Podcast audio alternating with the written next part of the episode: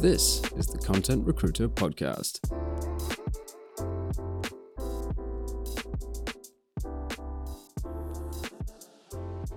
Okay, so okay, so what we were talking about right before you hit record was um, why are re- why do recruiters why, why do recruiters try so hard to protect the status quo in their industry? Um, and you know, one thing I've noticed is that it, it what it feels like a large amount or a majority of recruiters, call them in-house and agency, I don't think it matters, um, who who become almost defensive when you talk about new ideas or things outside the box, or even like want to propose just a conversation about thinking differently. They like they they I've seen them like come out and and just like really like want to protect this model that they've existed in for so long and i'm like curious why that is. Like it's like almost like they don't want to see an evolution and i'm wondering is that do they feel like they're going to become like obsolete? Or do they feel that it's unrealistic? Or do they or do they like truly believe that this one way of doing things is like the one and only way? Yeah, there's a there's a lot um, there's a lot to talk about there. So so I think there's pro- I think it probably falls into a few categories. I think people probably split themselves up into different categories with this. I think you're right. I think some just are in this motion of cold outbound. They love doing it. They there's quite there's quite a lot of ego in recruitment, you know, Nate. And that's what that's what. Um, oh, wait, ego is probably the wrong wrong way to phrase this. There's quite a lot of pride in the way recruiters operate, and I've seen this trend. Um, I think that, that, I think it became most prominent in my mind, like maybe three years ago when I was in an in-house contract. Like this desire for recruiters to really dominate all aspects of hiring, to become like this infallible person in the eyes of hiring managers to constantly get good feedback to never use agencies like they never ever want to use agencies so i think from an in-house perspective so i think there's like this this element of pride and that even extends to a big a big community of in-house recruiters um, which i think kicked off in the uk but it's probably um, probably global now there's literally a channel within their slack community it's called shit recruiters say and it's just in-house recruiters like copy and pasting screenshots from agency recruiters who are trying to do business development. And that's where we're at as an industry, which is kind of sad, isn't it? it is sad yeah You know, when people are just doing a job trying to, and I, and I get it, like agency approaches are shit. I remember one time we got an agency approach um, from a guy who was a, a tech recruiter, and he came and said, We've got two million active candidates on our books. And I was like, That's just a ridiculous thing to say. Um, but going back to your question, are they resistant to change because they are like scared of new tactics? They don't know new tactics. They've not got time to um, to figure out how to how to actually deliver them. I think it's probably a combination of all three at times. I really do. Hmm. Okay. Is it um I mean, I get it. I, I get being like stuck in one mode, especially if you've had a level of success too. And um, you've been in the game a long time. It's like, hey, like this is the way I do it. This is my my my method. It works. So, I mean, it, it's how it always is when you try to like disrupt the status quo. But like this, uh, you, you know, the other thing too was is is you know some of the conversations I have with like you know people who sit on like the let's say call it recruitment marketing or employer branding or like that kind of that side of things and how disconnected they are from the recruiting teams um, oftentimes. And it, and it is it, it it just feels like okay like hey you know what we, we can we can talk all day long about like how shitty employer branding generally is. That's not the point. It's the, i think those those folks are very like they have the right intentions right hmm. they they they, they want to find a different way to start bringing talent in but then you have the recruiting team who is operating in a almost in like opposition to that. They're just like doing their thing over here and they're completely disconnected.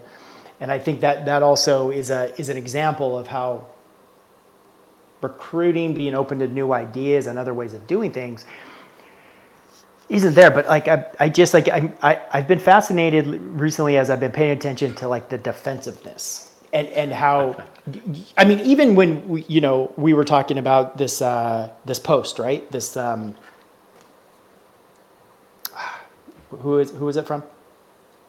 Um oh, this was oh this was Dominic McGregor. This was the so so for context, um, I don't know if you know who this who this guy is, but he um, launched a, um, social media agency when he was like early twenties with another guy called Steven Bartlett.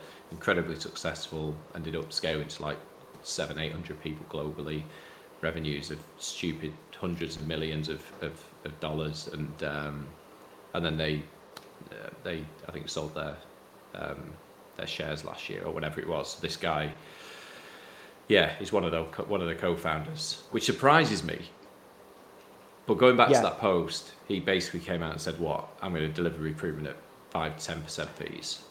Yeah, I mean, I, I think he said he, he's shocked at how much uh, recruiting agencies charge for a placement, Yeah, and then and he think he sees that as as an issue uh, because it, it charges companies more money, and companies have to raise wages, and like it just creates this like economic imbalance. Is, is kind of, was kind of his argument there, and Yeah, he said yeah. like I'm gonna they should be charging more like five or ten percent, and then the the comments on that post were fascinating. I mean, Hmm. it it was like a treasure trove of like insight into recruiting.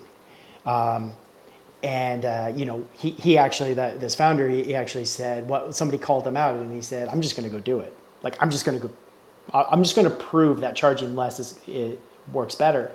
yeah, Which I, I, I give him credit for doing that. We'll see if he actually does it. But if he does, hell, at least he's trying it. But um, but it was really, you know, to see recruiters come out and defend and defend their model um, just gave me a really like kind of like sparked this thing like wow like recruiters are very defensive. Why is that? Is that because they think it's the actual best model? Is that because they're scared of their model going away? Is it because they just don't know any other way? Like they don't want to i don't know. They don't want to think outside the box. I i, I have a lot of i don't knows but i'm fucking curious as shit about this.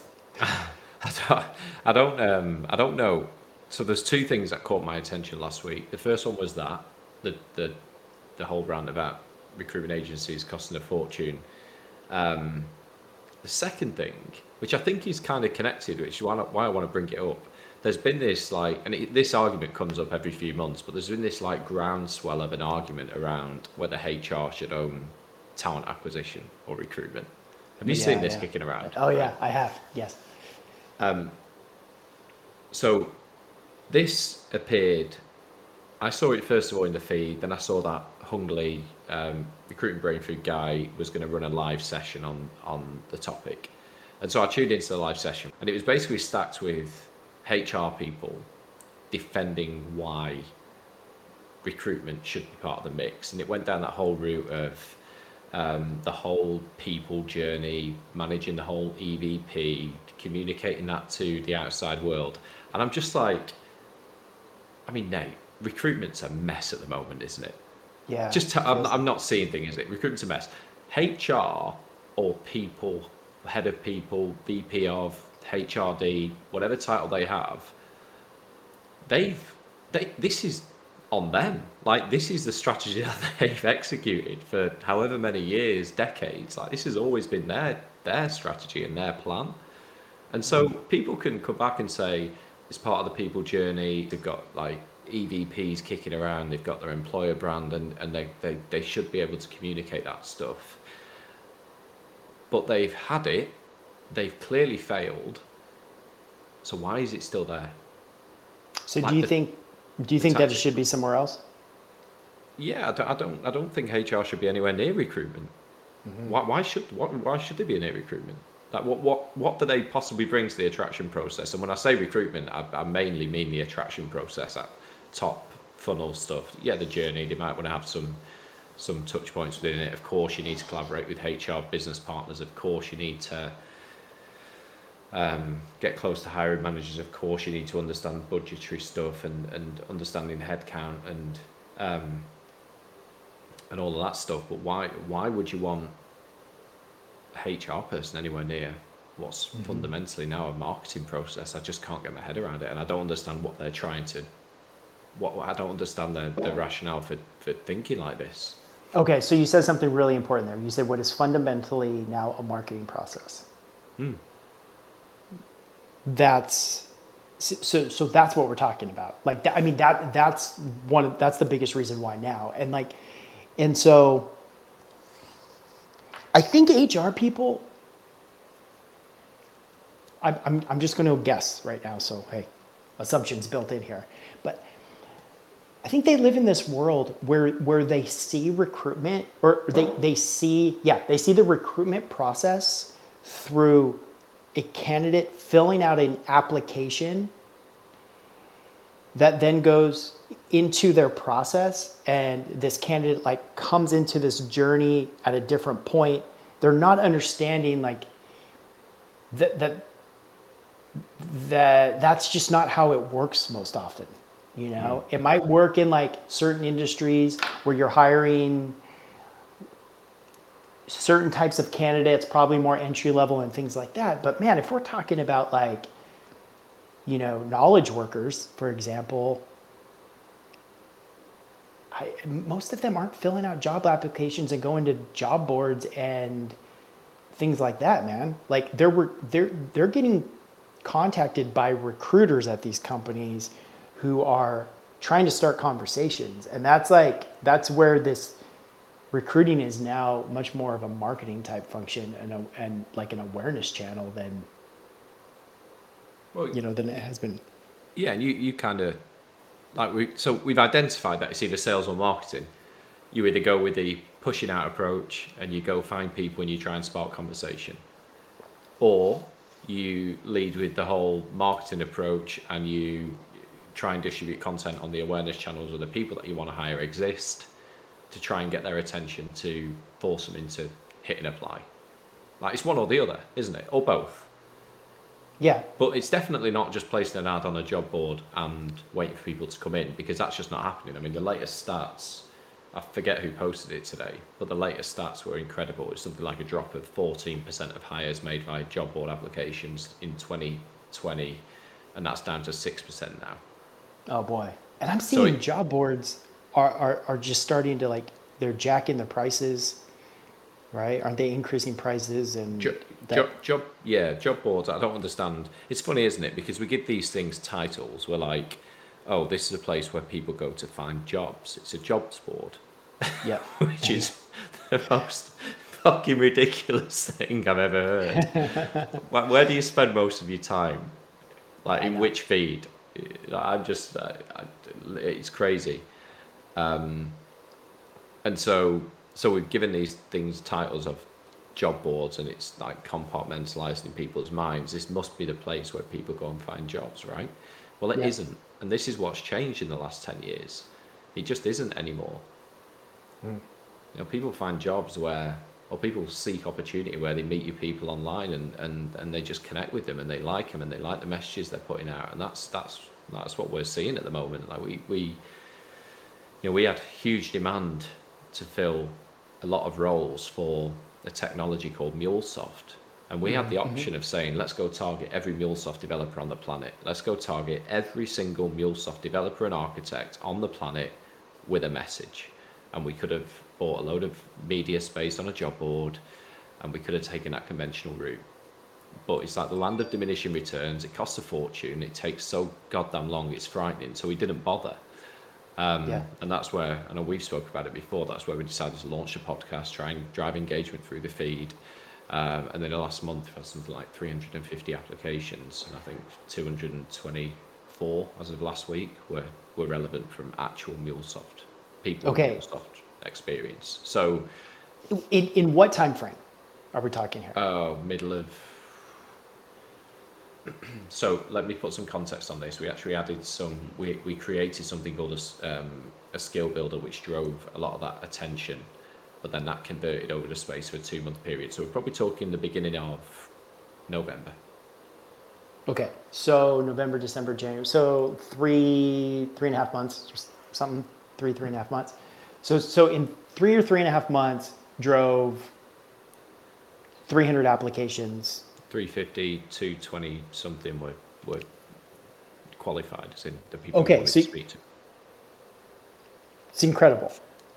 No, I mean, it, it seriously is incredible. It's like the, so, so that dispels this myth of time associated with with quality, right? So mm-hmm. it's like, okay, great. Hey, we're bought into this methodology. This is going to take us time, and we got we got we got to get butts and seats now, right? That's the rub. It's like, okay, so you're talking about small teams who are strapped for time. They got to get butts and seats today. Sure, they believe in in in this longer term approach, but but what you're showing is that this isn't an either or. No, it's not. That's not. awesome, dude. That's awesome. Well, it is, but how often do you talk about it, Nate, until the industry wakes up and says, "Shit, Yeah. this might be a way to go"? Yeah, and I, and I know it's great. Like we we like we're just doing it now. It's it's in our DNA to just run this model, and, and we're gonna um, we're gonna get another couple of creators. Already got one for the fintech space who are ramping up. We're gonna get some more in another in another See, um, that's the platform thing. You proved it out. You proved it out in in with like one persona or in like in one bucket, however you want to refer to it, and then you can replicate that model Easily, easily. yeah. And now everybody believes in it. Yeah. Yeah, well, Yeah. yeah, yeah, yeah. The only Right, thing right, to look right. at, the, but you do hit barriers, like, and this is, I, I also, like, so we hit a barrier with the, like, for all the good stuff we talk about, you hit barriers. Like, we hit a barrier in the fintech one because um, we're trying to invite fintech leaders, technical leaders, to come onto the podcast, share their views on where the future of the industry is heading, and and I found out that you know, it's a ridiculously regulated industry. And so when you're trying to get tech leaders onto a conversation, you also need to go through their PR teams. So we've had like two calls with a major fintech company who brought along their PR director, um, P- uh, PR manager, PR assistant, and their PR company. So there's like eight of us sat on this call to sort out a 30 minute podcast conversation About what they could talk about. about, yeah, about the content, what they want to put in there, what they can't say. My God. so so th- there is there is downside like it's not it's not easy um which i think goes back to your initial point is why do companies struggle to do this is because it isn't just a plug and play kind of go and do it and you're gonna you're gonna feel some pain along the way um but you just have to like keep pushing forward with this stuff because it, when when it's moving it just makes your life so much easier Yeah, it does. It really does, Nate. I can't tell you how, how much easier. We, we, I mean, we like you made no secret of it. We haven't, um, I haven't been on a job board. I've not advertised on a job board since what year are we in? 2019, towards the back end of 2019. Like we're, I'm just done with that that model. It doesn't work. Yeah, and and another really important aspect of this is, I think it, I would imagine that recruiters are happier. Yeah, I, I'm happier doing it. I can tell you. and it's, it's kind of funny. It makes me laugh. You know when you when you scroll in the feed on LinkedIn, you see like software engineers who are posting um, screenshots saying like, "Can you at least read my profile first? And the recruiters like reached out to them for a I don't know I know. mechanical engineering role or whatever. Um, Sure. Like totally irrelevant, but they've an engineering the job title and the automated software has picked them up and they've, they've hit them. So it's it's um, yeah, it's definitely just it's definitely better. It's it's hard. It's hard in the early days. It's hard to get it up and running. It's but this is where the um, the distribution between the budget needs to needs to happen.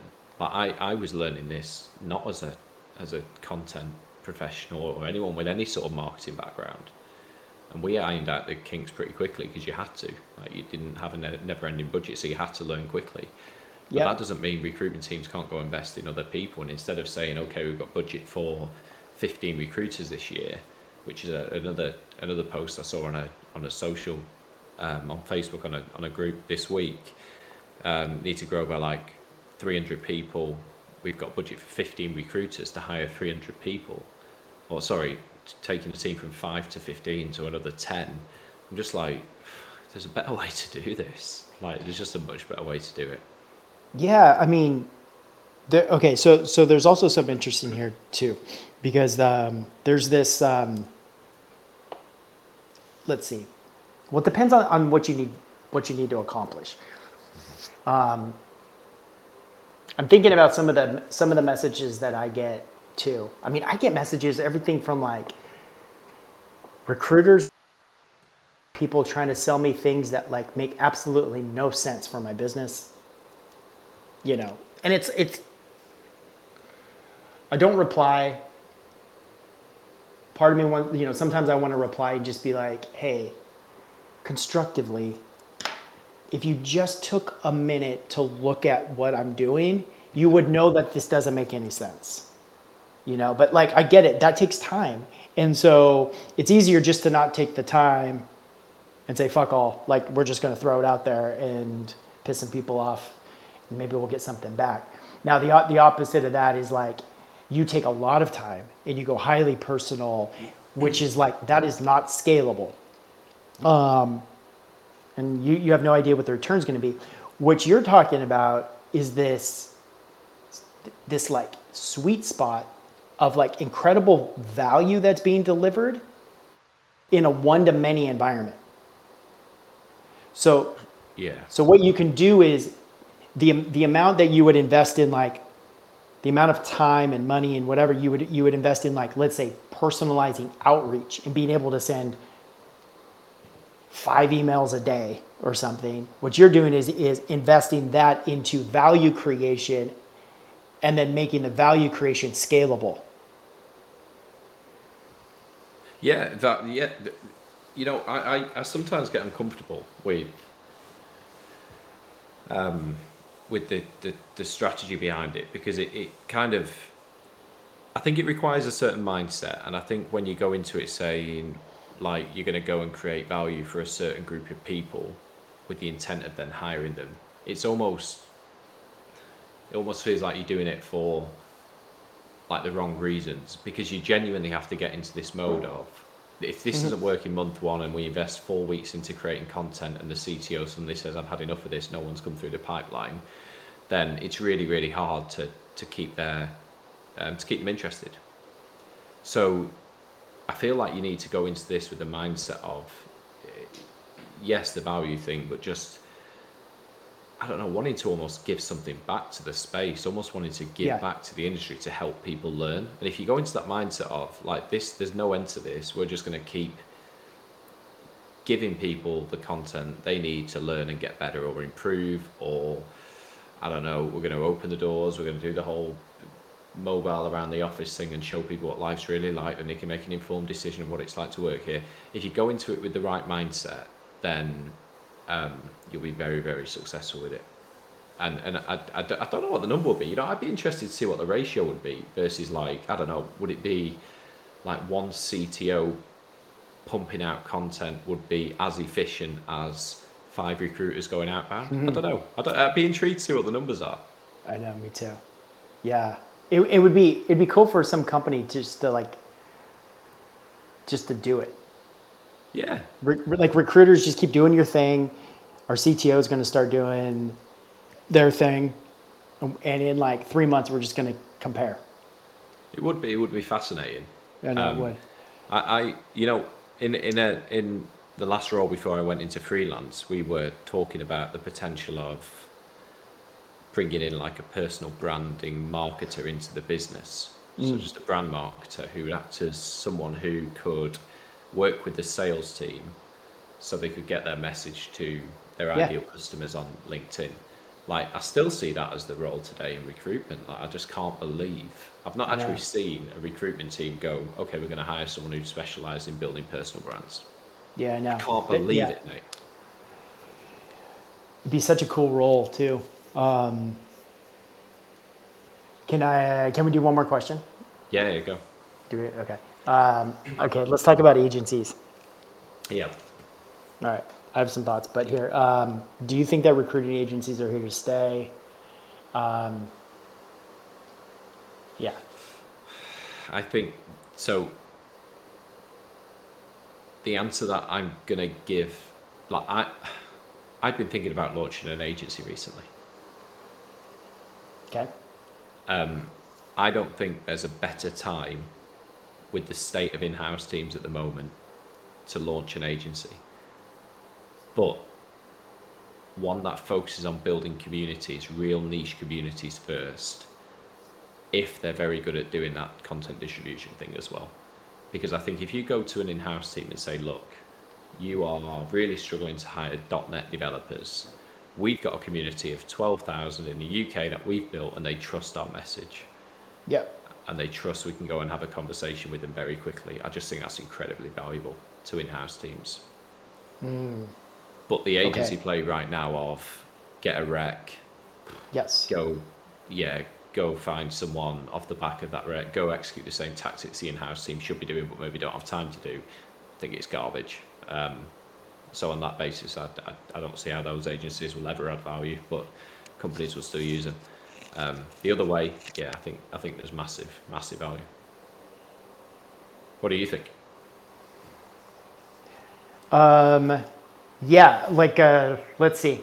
I, I feel is okay. Is it accurate to say that um,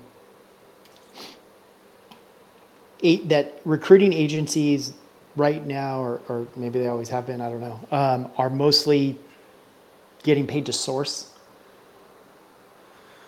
Yeah, so the experience I had agency side was it lasted about five years. It was um I was in my early twenties, so I was probably incredibly hungover for most of it. But yeah, it was basically that. It was go find a client, go do the 360 thing, go win business, and then go find candidates that that are relevant for the role. And so you would go in business, jump into the back end of its CV database, try and find as many people as you can. LinkedIn was still in its infancy then, so um, it wasn't Okay. as, as prominent. So, you know, you would go do search on LinkedIn at the end of my time in agency, uh, but mainly job boards, job ads. And it was so demoralizing, Nate. I can't tell you when you used to when you used to get a new role from a client. I say client, they're not a client, are they? They're not, they're not paying you anything. Um, when you're working on that contingency hamster wheel and you got a role from a company, um, it was so demoralizing putting it on a job board and seeing like four other companies advertising the same role. Hmm. Yep. So okay, so so here here's what I was thinking about. Okay, so first, um, the I want to address that guy. I still can't uh, remember. Dominic. Dominic's post Yeah. about about you know mm-hmm. how he can't believe agencies charge twenty percent for a placement, whatever. Yeah. Which that part of it surprises me because he's a he's a successful founder, and what he's not what he what he's he's not looking at is that the market dictates what people can charge. Mm-hmm. And so whether you agree or not that 20% is a fair or outrageous price doesn't matter because the market is willing to pay 20% and actually that's all that matters that could change and the market will only be willing to pay 5%. But currently, it's willing to pay 20% and you can't dispute that. It's just what it is, opinions aside. Yeah. I'm surprised he didn't think of it that way because he runs a business. But um, but besides that, I look at I look at agencies currently, and given the current market, agencies are making a lot of money. Um, they're hiring like crazy. Recruiters are super super hard to, to find. Um, I, I feel like in recruiting, most people are doing really well right now, and it's and it's very easy to do well in in a good market. It's easy to be a great entrepreneur in a good market. I mean, but if we look at like, so what happens when this demand shifts? Because the demand will will absolutely shift. yeah. Um, and I think like, did we? did we not learn anything at, from the beginning of the pandemic when for a period of time everything froze everything froze hiring stopped companies laid off recruiting teams all this i've been thinking about this a lot so i got a lot to go on here. Yeah. uh, but uh,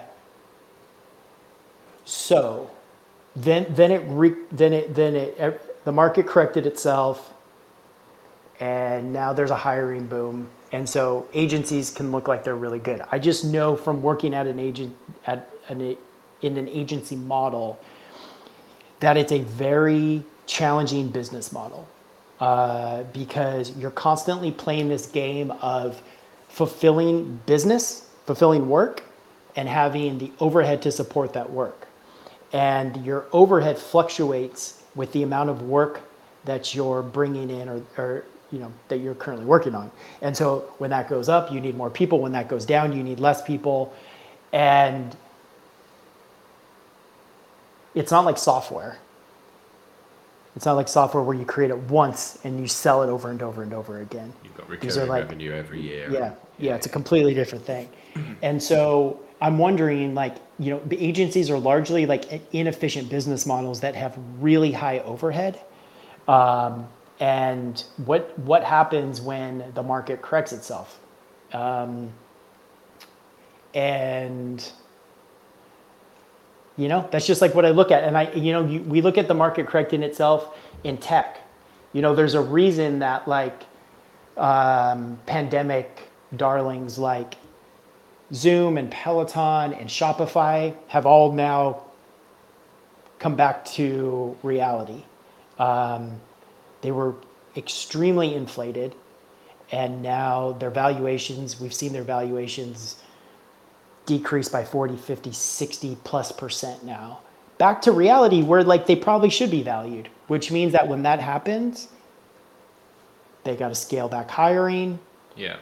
which means they need less recruiting and things like that. And like, I, I don't know, man. I just like I, I I've never been a fan of agencies being being an efficient business model to begin with. But when you're attached, when your business model is directly attached to the labor market, which that's not an industry, right?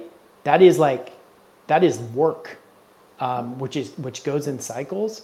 It just seems like. Uh, I don't know. It, it I, I just, I don't, I, I- oh, sorry, one more point, one more point, which is something that you and I have talked about offline. The budget allocated to paying agency recruiters, it's something that nobody in that organization likes. It is like, how fast can we get this off of our books?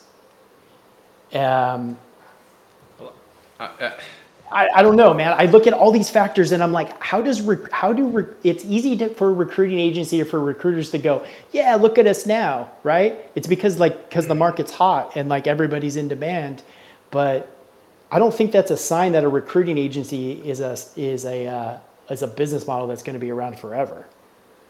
No. When everybody would hire a different way if they could.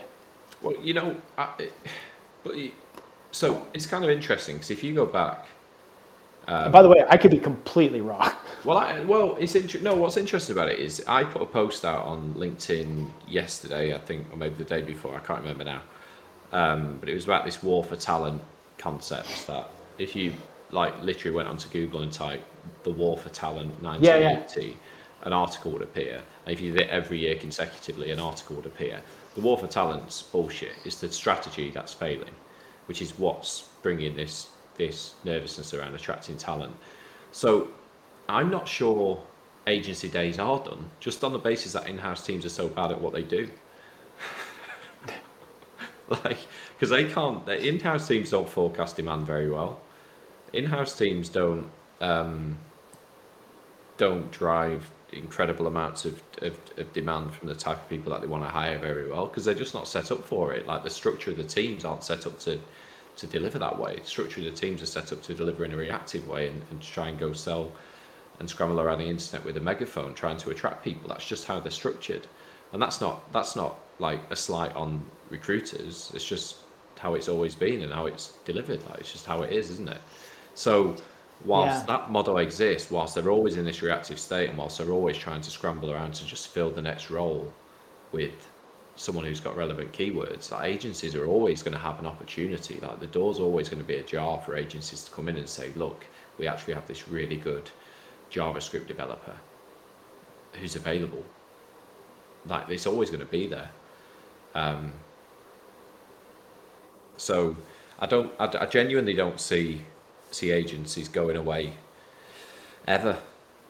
I just think the ones that will be more successful are the ones that will niche out into these into these communities. And you know, it makes me laugh, Nate, when I see like recruiters who've come out of university, um, or recruiters who've come out of school and gone like a couple of years in different jobs and gone into recruitment, who are like, I know, consultants in JavaScript, React, Python recruitment and like they are three massively massively broad um, broad areas of tech like you are doing yourself no favor recruiting across javascript react and python yeah, yeah. like just pick one pick one and be really fucking good at it yeah, I'd be the best at it. Right, right, and right. just right. be the best okay. at it Yeah, yeah. I yeah, that makes sense. I do I I really do believe that there's a Okay. So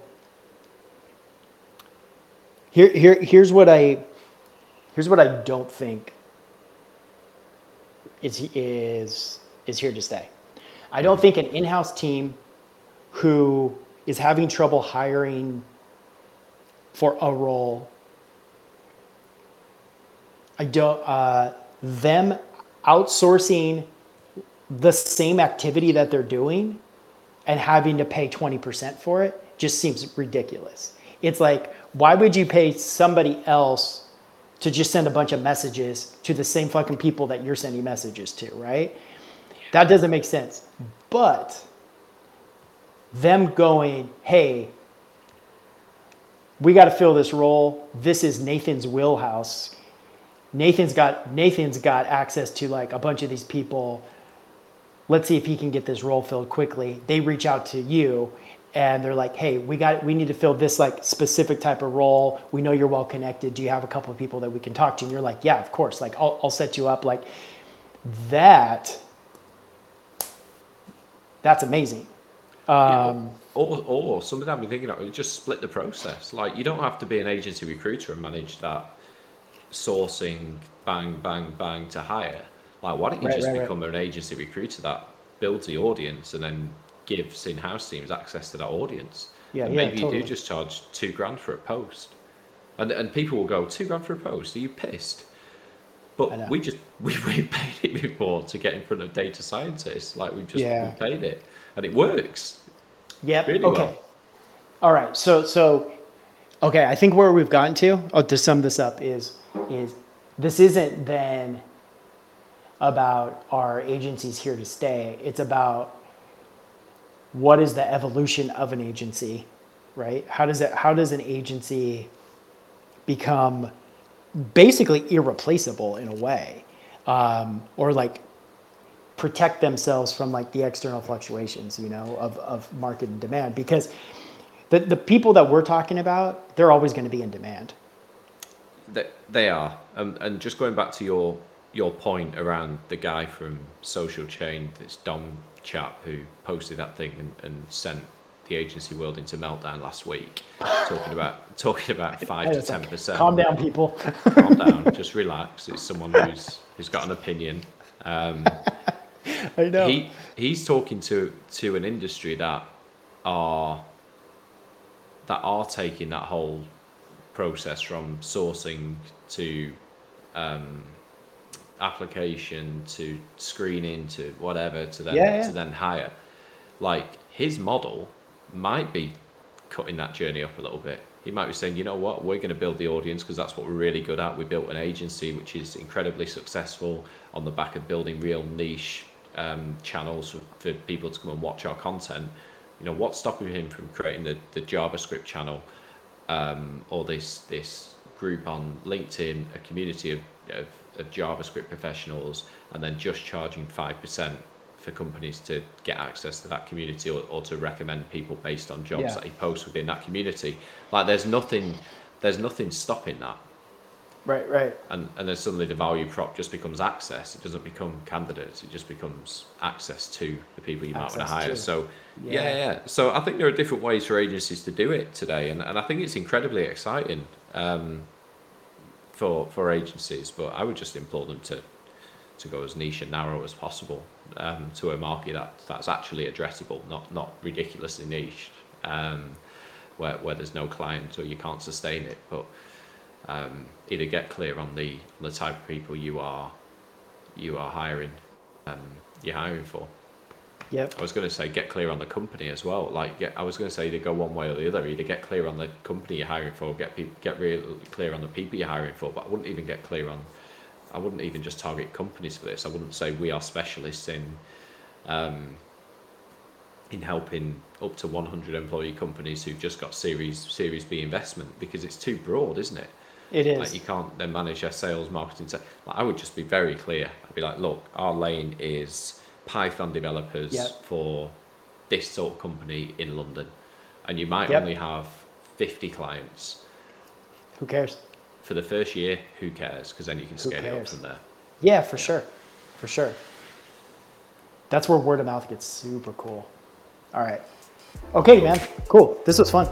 Yeah, enjoyed it. Cool. All right. Nice to chat, buddy.